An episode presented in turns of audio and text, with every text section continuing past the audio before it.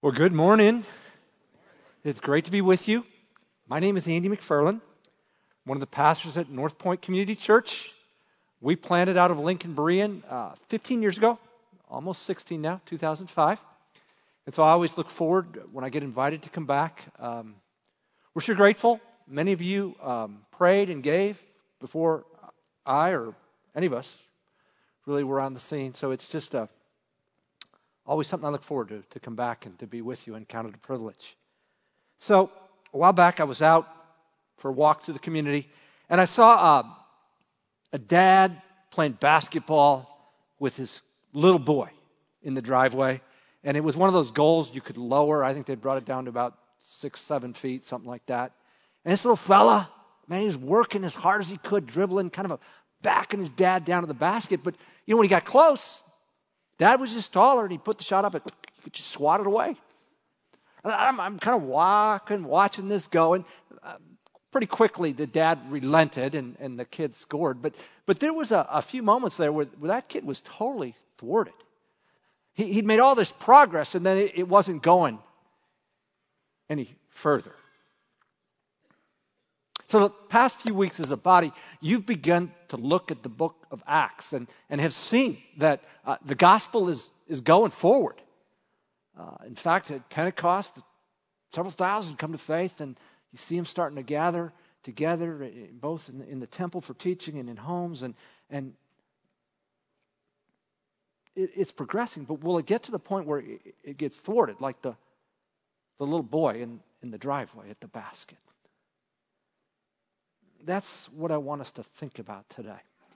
So if you got a Bible, if you'd open that to Acts chapter 3, verse 1, and we're going to go through uh, chapter 4, verse 4, asking this question what kind of opposition?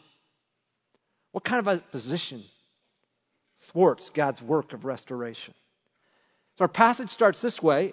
Now, Peter and John were going up to the temple at the ninth hour, the hour of prayer. So they're going for a public prayer meeting. Uh, on their way, uh, they're going to encounter somebody with a need. Now, it makes sense that people in need, and I hope it's true, would, would be drawn to God's people. And so uh, this guy has set up shop at the temple for years. We read about verse 2. And a man who'd been lame from his mother's womb, we find out later in Acts, it's more than 40 years, was being carried along, because that's the only way he could uh, get someplace, whom they used to set down every day at the gate of the temple, which is called Beautiful why? In order to beg alms of those who are entering the temple. He's going to survive by begging. It's been going on for 40 years.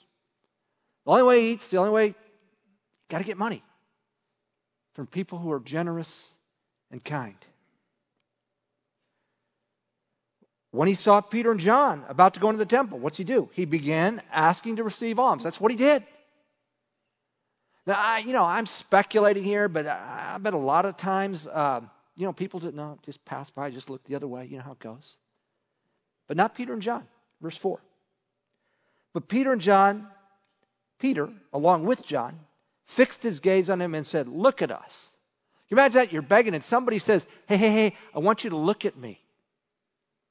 You got to be thinking there's a payday coming, right? Well, verse 5 confirms that. And he began to give them his attention, expecting what? To receive something from them. Look, if you're just not going to give me anything, you just pass me by, but you stop and you say, hey, I, I need you to look at, man, I, I'm expecting. Verse 6. But Peter said, I do not possess silver and gold. Oh, man. Is this some kind of cruel joke? Hey, look at me. Huh? Got no money? Okay, you got no money. Do you have anything for me? Well, as a matter of fact, Peter and John do have something for him, and he couldn't have imagined what. Second part of verse 6. But what I do have, I give to you in the name of Jesus Christ the Nazarene, in the power that is, goes with that name. In the name of Jesus Christ the Nazarene, walk. What? I came hoping to make a day's wage. So I could live another day, eat. You're telling me I'm going to walk? Really? I like to step back and think about what, what's going on here. Yeah, there's, there's a, an, an immediate act of restoration, but, but there's something a whole lot bigger happening here. So, back when I worked with Campus Crusade at Colorado State, I, I, came to appreciate women's volleyball. I would go to all the games, and I came. We moved to here in 2002, and I thought I'd heard they're really good. Thought we'd go, but it's a tough ticket. So about 13 years ago, when somebody said, "We got season tickets, we're not going to go to UAna," my wife and I jumped on it. This is back when they were playing in the Coliseum. And let me tell you my first impression when I walked in the Coliseum that night. This program has a legacy. Why did I say that? All these banners. There are the conference championships, and there's the, the Final Four, and there's a national, and there's another national championship, and then all these All American players. I thought, boy, if, if you're part of this program, you're part of a legacy. It goes back now about 45 years ish or so.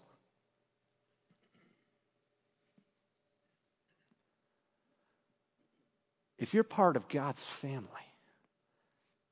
even more so, you're part of a legacy. See, we're getting on the, the ground floor of the legacy, and banners are being hung, but it is not about conference championships. It is not about Final Fours. It is not about national championships. It is about restored lives. And it doesn't go back 45 years, it goes back 2,000 years. And it's been going on and on, and there's this legacy. And banner after banner after banner after banner is being hung, and it's a testimony to the restorative work of God. Look, I, will watch the, the, Huskers on BTN or wherever I go, and, and I, I, understand the basic premise of, of volleyball, but I, I, don't get the intricacies. And so they'll have a, a, a the camera on Cook, and their other team's about to serve, and he'll have his little clipboard there, and he'll go, He's calling play one. I have no idea. I have no idea what play one is. But he does, and his players do, and it usually works. Look, God is working in the same way, infinitely more. God is working at another level. And he's doing his thing, and he's been doing his thing 2,000 years, and I want to tell you, it works. The legacy the restorative lives, being hung, it, has been happening. 2,000 years. And, and we're getting on the ground floor here in Acts 3. So when we left the passage, the call was I don't have money for you, but I do have, get up and walk. Boy, you know, God better come through on this one. It's going to look bad. Verse 7 and 8. And seizing him by the right hand, he raised him up, and immediately his feet and his ankles were strengthened. And he, kind of worked his way. No, no, no, no. That's not what it says in verse 8. With a leap. This is not kind of, sort of, kind of working into a healing. No, with a leap. He stood upright and began to walk, and he entered the temple with them, walking and leaping and praising God. Peter and John and the disciples are an extension of what Jesus done. Jesus just six weeks earlier, before he'd been crucified, he had had a three year ministry, and he'd been doing that. It'd been a fever, it'd been a storm, it'd been a dead person, and Jesus just spoke, and it, it, it changed. And now Peter and John and the others are carrying on that ministry. And it explodes here in the temple. Verse 9 And all the people saw him walking and praising God. And they were taking note of him as being the one who used to sit at the beautiful gate of the temple to beg alms. And they were filled with wonder and amazement. You bet they were at what had happened. So the conversations are going like this Is that, is that who I think it is? Yeah, I remember when he was born, and I knew his mama, and I knew his grandmama, and, and that's him. What? What is going on? When we seek to apply the book of Acts, we need to remember our genre. This is, this is a book that's telling about the history of the early church. So we need to be careful about doctrine and theology we draw. It is beyond the scope of this message to talk about healing. But I believe this is a very unique time when God is confirming both the message and the messengers. Look, before Jesus came, it was 400 years, no prophetic word. And would be messiahs are popping up claiming to be the one all the time. How would you know? How would you know? Well, Jesus makes it real clear for us. He's the one. And he said, I'm, I'm authenticating these people as my messengers with my message. And so Peter and John can command healing like you and I cannot. We can ask for healing, and I do it all the time. But I must tell you, at times I ask and it doesn't happen. More often than not, it doesn't. But it's a unique time. God's authenticating his message and messengers, and they can command healing. So Peter does that, and it happens. And so the result in verse 11 is while he was clinging to Peter and John, all the people ran together to them at the so called portico of Solomon, full of amazement. Now, Peter's got, a, got an issue because the people are amazed with him. You bet they are. this guy's had 40 plus years of not walking. All of a sudden, he's jumping around and leaping, and kind of what's the deal? So, Peter needs to clarify. But Peter, when Peter saw this, he replied to the people, Men of Israel, why are you amazed at this? Or why do you gaze at us? As if by our own power or piety we made him walk? That's a question. It's a rhetorical question that means no, it wasn't about us. It was absolutely not about us. Okay, then, Peter, who was it about? Verse 13, here we go. The God of Abraham, Isaac, and Jacob, they, they would track with that. The God of our fathers has glorified his servant Jesus. Now, Jesus was just on the scene a few weeks ago, and, and they had delivered him to be crucified. And, and Peter wants to begin to clear this up. The God who called our forefathers, Abraham, Isaac, Jacob, he glorified Jesus. And he, he uses a term, his servant Jesus. That is, that is a term loaded with prophetic implications, servant, from the book of Isaiah. So, just to clarify, Peter says, let, let, me, let me tell you who this guy was. This is the one, middle of verse 13, whom you delivered and disowned in the presence of Pilate when he had decided to release him. But you disowned the Holy One and Righteous One and asked for a murderer to be granted to you. So Pilate gave you choice hey, I'll release this murderer to you, or I'll release this Jesus. And this is the Jesus that his name we called on just to heal. And, and, and you guys chose to, to release this murderer and have Jesus executed. That's the guy we're talking about here. Now, verse uh, 15, but put to death the Prince of Life, the one whom God raised from the dead, a fact to which we are witnesses. Okay, now we're going to get an answer. How did this happen? Here we go, verse 16. And on the basis of faith in his name, it is the name of Jesus which has strengthened this man whom you see and know. And the faith which comes through him has given him this perfect health in the presence of you all. We have one of the first banners being hung to the restorative work of God. And Peter says, let me be very, very clear. It happened in Jesus' name alone. So when we get done with this message, we're going to sing a song entitled, In Christ Alone. Okay? This work of restoration, it happened in Christ alone. And the 2,000 years I I've been talking about where the banners are being hung and the restorative work of God is happening, that happens in Christ alone. So, you guys that are amazed and wondering how this happened, it happened in Jesus. Now, uh, imagine you're one of the people who's seen this guy walking, and you were in the crowd six weeks ago saying, Crucify him, saying, I want the murderer, take him to the cross. Imagine you're one of them. How you feeling?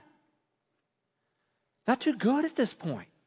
Verse 17. And now, brethren, I know that you acted in ignorance just as your rulers did also. But the things which God announced beforehand by the mouth of all the prophets, that as Christ would suffer, he has thus fulfilled. So Peter wants to say, You acted in ignorance, you didn't know what you were doing. But, but God was not up in heaven going, Father and the Spirit together, going, Wow, this, this, this thing really got out of hand. I don't know how this happened. What do we do? No, no, no, no. This, this was planned. From eternity past, this was planned. The sovereignty of God and the free will of humanity working together. But you're still responsible for your decisions. So what? What do you do if you were part of the crowd that put the one God glorified, the chosen one, the servant, the one who in name this guy was healed? What if you were part of the crowd that put him on the cross? Verse 19. Therefore, repent and return so that your sins may be wiped away in order that times of refreshing, we're going to come back to that word, times of refreshing. But Peter's saying right now, you can have a time of refreshing. Even if you were part of that crowd, you can have a time of refreshing from God that you can't get anyplace else. May come from the presence of the Lord. That he may send Jesus, the Christ appointed for you, whom heaven must receive, and he's up in heaven right now, until the period of restoration. We're in the middle of that.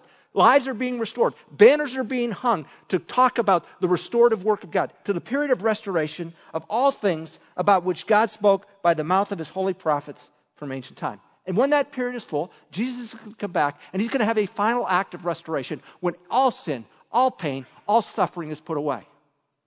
See, this guy's had 42 years. He, he wasn't, 40 plus years, he wasn't walking. And there's great celebration. But you know what? The, the truth is, he, he'll die again. His body would give out again. But there would be another act of restoration for him, like everybody else, when Jesus comes back. And so Peter's saying, if you were part of that crowd, and you're feeling convicted, here's what you need to do you need to repent. That means you need to turn 180 degrees. You were walking away from God. You need to turn and you need to walk towards God. And you need to put your faith in Him. And guess what? If you were part of that crowd, He'll forgive you. And that has huge implications for you and for me. Because some of us have walked in here saying, Andy, you don't know how bad I've been. You're right, I don't. I don't. But I don't need to know. God does. He knows. He knows. He knows everything. and he said, The offer of forgiveness is still there. If you will repent and turn to me. Look, all of us have rebelled against God. Sin. Wrong actions, wrong thoughts, wrong words flow from that. Jesus, according to the plan of God, we just read it, came and died on the cross, lived the life you and I were supposed to live, perfect submission to the Father, right up to the cross. Died, rises, rose again on Sunday. That you and I could have forgiveness of sin. Boy, if you've never made that decision, I want to invite you to do that, even where you sit. If you're not sure, please talk to somebody today before you leave. Having made uh, that offer, then Peter goes back uh, and he talks about Moses. Verse 22 says, Moses said, The Lord God will raise up for you a prophet like me from your brethren, to whom you shall give heed to everything he says to you. Moses was recognized as the greatest prophet of God because he, through him, God did incredible works. Again, it was one of those times where God was working uniquely, powerfully through Moses to confirm the message of the messenger. He would be the one that would deliver Israel uh, from Egypt. And so he did a series of 10 plagues on Egypt through Moses, and he parted the Red Sea. And Israel realized there's never been a work of God uh, working through a prophet like this. And Moses said, But there will be one who comes. And Peter said, This is it. This is Jesus. He's that one that Moses talked about long ago that would be greater even than he was. Uh, a word of warning, though, verse 23 and every and it will be that every soul that does not heed that prophet shall be utterly destroyed from among the people. Verse 24, and likewise all the prophets who have spoken, maybe a little bit of hyperbole there, not every prophetic book speaks directly, but the thrust of the Old Testament, all the prophets have spoken from Samuel and his successors onward, also announce these days. What days? The coming of a Messiah. The whole of the Old Testament points to Jesus. You and I need a Savior because we don't keep the law. So here's the offer. Here's the offer. Verse 25 it is for you, talking to the Jewish people, who are the sons of the prophets and of the covenant which God made with your fathers, saying to Abraham. So he made a covenant with you. But then he said to Abraham, second part of verse 25, and in your seed all the families of the earth shall be blessed. So this blessing is going to go on to the Gentiles, and that is happening, and you will see that unfold in the book of Acts. This offer is made to all of humanity. The whole of the Old Testament pointed towards it. Uh, verse 26 For you first, again, talking to the Jewish people, God raised up his servant and sent him to bless you by turning every one of you from your wicked ways. But the, the idea that he'd say you first means it will go to somebody else second, and that's me and you and the Gentiles. So you say, Andy, Andy, I mean, you start, remember you started talking, little boy playing basketball and shot being blocked, being thwarted. There've been nothing's, no opposition here. Why'd you start with that question? Here's why. Beginning of verse chapter 4. As they were speaking to the people, This glorious message, this act of restoration. The priests and the captain of the temple guard and the Sadducees came up to them. What? Wanting to repent? Is that what we, we've been convicted? We want to join the movement? No, no, no, no, no. Being greatly disturbed because they were teaching the people and proclaiming in Jesus the resurrection from the dead. A little detail you need to know about the Sadducees. I had a seminary professor tell me they're sad, you see, because they don't believe in the resurrection. They don't like this message. And what they really don't like is the crowd running to Peter and John. This is reminiscent of Jesus, and it is threatening their sense of control. Look, Israel was a theocracy. So not only did they have spiritual authority, but they had civil authority. They could shut you out from God and they could shut you out up in prison. That's a good bit of control. So what do they do? Verse 3 And they laid hands on them and put them in jail until the next day, for it was already evening. Guess it's game over, huh? Because there's no, there's no Christian legal fund here. There's no Christian alliance. There's, there's no lobby in D.C. to, to speak and to, to demand. They, they, got, they got nothing in terms of clout and authority. So what? Well, verse 4. But many of those who had heard the message believed, and the number of men came to about 5,000. The thing keeps going. They're, they're supposed to stop it. They arrest him. They got him in prison. They've shut off the, the voice. And the thing keeps going. And you know what? This is a foreshadowing. The last 2,000 years have been full of opposition. But you know what has happened? The banners keep getting hung. The testimony of the power of the restorative work of God. It's not stopping. There's no opposition. There'll be attempts, all kinds. There'll be cost, there'll be suffering. But this work of restoration will not be stopped. So we started asking this question what kind of opposition thwarts God's work of restoration? Here we go. There is none. There is no work of opposition that will thwart God's work of restoration. There is no work of opposition that will thwart God's work of restoration. So, a week ago, Friday night, sat down with my wife and son, and we watched uh, the Huskers play Minnesota in volleyball, number four and number five. And the first set, it was six to one Minnesota, and I thought, yeah, this isn't going very well. And in fact, they lost in four sets. And then the second match would be Sunday, starting at 11, and I went to church, so I didn't get to see it. And I, you know, I fully expected a repeat. And I get home to find out that the Huskers swept the team that beat them in four sets. So I got online and I read, and I read the paper the next day. And, and Coach Cook said, yeah, we, we had to tweak our rotations a little bit. Yeah, man, I, apparently, you, you tweak something. But you know, I haven't, I don't, I don't understand much about volleyball, but this much I've figured out. Coach Cook's pretty good. He's going to figure it out. You know, that's just a, a, microcosm of God. There's stuff going on in this world, and we're like, ah, oh, how are we going to do it? God's not wicked. He'll figure it out. He's been doing it for 2,000 years. And this work of restoration is going to keep going. And here's the deal you and I have an opportunity to be a part of that. Okay, it's going forward, it's going to happen. So I don't want to talk about you corporately, because Lincoln Berean corporately is killing it with this act of restoration. Around the world, we launched because Lincoln Berean corporately is committed to this. Okay? But I want to talk to us individually. Because there's no guarantee that we'll be involved.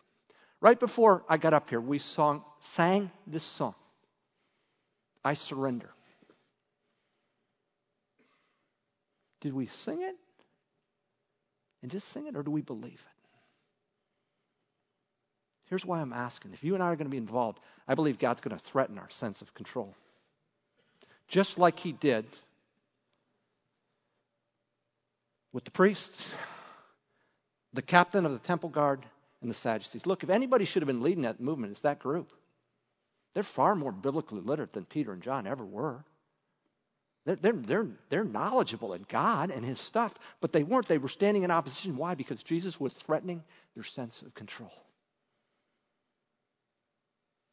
I don't know how many years we got, but we have a chance to be involved with this work of restoration.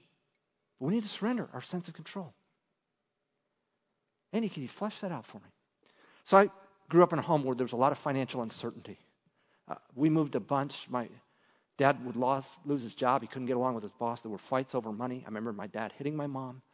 Uh, we moved my junior year from suburban Chicago to suburban Houston. So when I started as a freshman at Texas A&M, um, and I went to orientation, I heard that there were uh, six jobs for every engineer 12 if you were chemical or petroleum engineering. I like chemistry and I like math, so I got into chemical engineering. But something very unplanned happened my freshman year. I, I won't give you the details, but I got into a dorm Bible study. And I heard the gospel every week. And in February, the guy sat down with me again. And, and, and this phrase tripped me up. Um, For by grace you've been saved through faith, not as a result of works. That phrase right there. See, I, I came from a system where uh, I believed in works and it just made sense to me. And, and, and, you're telling me, the Word of God's telling me, not as a result of works. And, and I, I mean, I wrestled with that. And finally, on that February morning, February morning, I thought, either I got to get in or I got to get out. I got to stop attending this thing or I got to believe the Word of God. The Bible is the Word of God and I got to follow it. And I'm, that decision, I thought, I'm in. I'm in. I remember that afternoon. It was a Sunday. I go back to my dorm room and I just shook because I just thought, I understand I've turned over authority of my life to God. Later, I, I talked with the guy who led me to the Lord, and I told him about my whole family thing and how, and, and he made a very biblical case on why I needed to trust God for my financial security. And I thought, huh, that's really interesting. But inside, I thought, no, I just can't do that. I can't turn that over. Because it was so tender to me. It was so, I'd hurt so much from that. I needed, I needed to secure my financial security. Well, along the way, they would. Uh, these oil companies would give you these summer jobs, pay this ridiculous wage to try and recruit you. So I took one my sophomore year and I took one my junior year. At the end of the summer, my junior year, uh, the guy called me and said, Andy, hey, we really like you. We want to hire you when you graduate. Um, Rick will be into College Station in October. He'll tell you what we got, and, and you can take your pick of your jobs. And, oh, I said, outwardly, I said, thank you so much. But inwardly, I thought, I hate this. I don't want to do it. So I went back my senior year, got through my senior year chemical engineering, interviewed um, six times, got five offers, and you think, oh, Andy, you must have been just a tremendous student. No, that was just simply supply and demand. Every classmate of mine had a testimony like that. So I graduated with a degree I didn't want to use, that I hated. So, what do you do when you're in that situation? Well, of course, you go to graduate school. That is why they have graduate school. and that sets up, I started an MBA at A&M, and that sets up a conversation uh, at the beginning of my second semester, January. I go back to see one of my chemi profs. Hey, Dr. Holstein, just want to say hi. How you doing? Da, da, da, da. And then in the course of the conversation, he said, Andy, did you hear all your classmates are losing their job? What? He said, yeah, the price overnight, the price of a barrel of oil went from $36 to $18 a barrel. And your decision's looking real good. I said, Dr. Holstein, I didn't know a thing. He said, by the way, um, A&M has replaced every one of their chemical engineering graduates as we, far as we know, but this spring we will place less than 25%. I walked away from that conversation thinking, yeah, I, I probably need to rethink where I find my sense of financial security. I need to give over that sense of control. Two years later, after I finished my MBA, I'm working for Campus Crusade, raising full time support. I never would have answered that call if I hadn't begun the process of relinquishing my sense of control. And I'm picking my words carefully sense of control. We think we have control, but we don't. Sense of control. Maybe for you, it's in the area of intimacy. You, know, you, you want to connect deeply with people, and you're in a dating relationship right now, you're with a group of friends, they don't buy into this as a priority. And God is putting his finger on that and said, You need to move on from that. Uh, well, I can't. I need you to trust me. I need you, you to relinquish your sense of control so you can be involved with this work. Look, it's going forward. The banners are going to be hung. Do you and I want to be involved with it?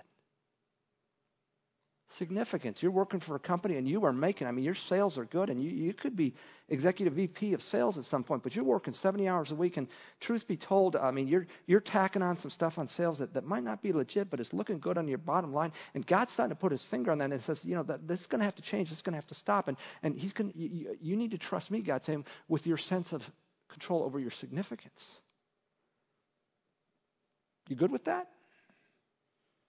You want to relinquish that? Again, the banners will be hung. Will you and I be a part of it? We talked about a period of refreshment, didn't we? Verse 19. Man, it's been a tough year, hasn't it, with the pandemic? We all need refreshment. God says, I, I'm here. I'm the one who can refresh you. Some of us are thinking, yeah, maybe, you know, maybe this summer, if the case numbers come down, the vaccines, maybe I can do, you know, one of those vacations I saw on social media, somebody put on Instagram, somebody on Facebook, and, and maybe God said, you know, I, I got a different plan for you. I got a short term missions project for you. I want to refresh you on that. Sense of control over refreshment. Are, are you willing to relinquish that to God?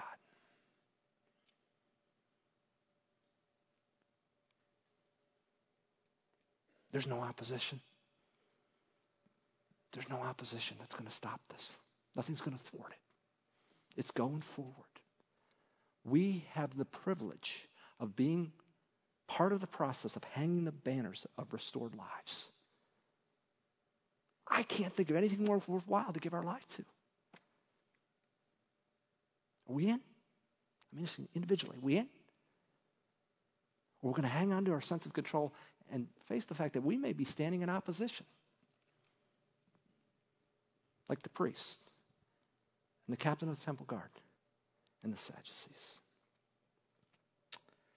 Philip Yancey is a, uh, an author I really enjoy reading, and I read something about him. He said, I became pretty good at chess, and I, I was beaten a lot of my competition, and I thought, yeah, I'm going to I'm gonna take a shot at a, playing a grandmaster.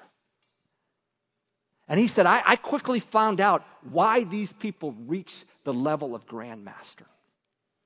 And his observation was this no matter what I did on offense or defense, this guy was at a level so far above me in chess, he just took my move and incorporated it in his strategy to crush me, to put me in checkmate. He was not flustered. He was not bothered. Whatever I did, he'd fit that right in, and tick, bang, boom, I was done. Do you understand? That is a picture of God in our world. Opposition is going on, and we're thinking, what, how? And it's been going on for 2,000 years, and it's been pretty exquisite, it's been pretty elaborate. But God is operating at such a level, like that grandmaster. He's taking that opposition and he's just unfolding in his strategy to keep moving forward his work of restoration, to keep hanging the banner after banner after banner after banner, talking testimony to the restorative work of God. What kind of opposition is going to thwart this? There is. There is no opposition that will thwart God's work of restoration. Would you pray with me? Our Father in heaven, um, we're grateful that uh, we get to see the uh, front end of opposition with a powerless people. And yet, 2,000 more are at it. And, and what a foreshadowing, what a harbinger of the, the next 2,000 years. Yeah, opposition came and it happened, and yet um, you just unfolded that into your work. You just kind of included that and, and, and just moved this work of restoration forward. Lord, we tell you we would like to be a part. We consider it a privilege to be a part of this work of restoration, but we want to hold on to our sense of control. Holy Spirit, would you break us in that, like I was broken that January? That we would relinquish what is rightly yours so we could be involved in a work that will not fail. Pray in Christ's name. Amen.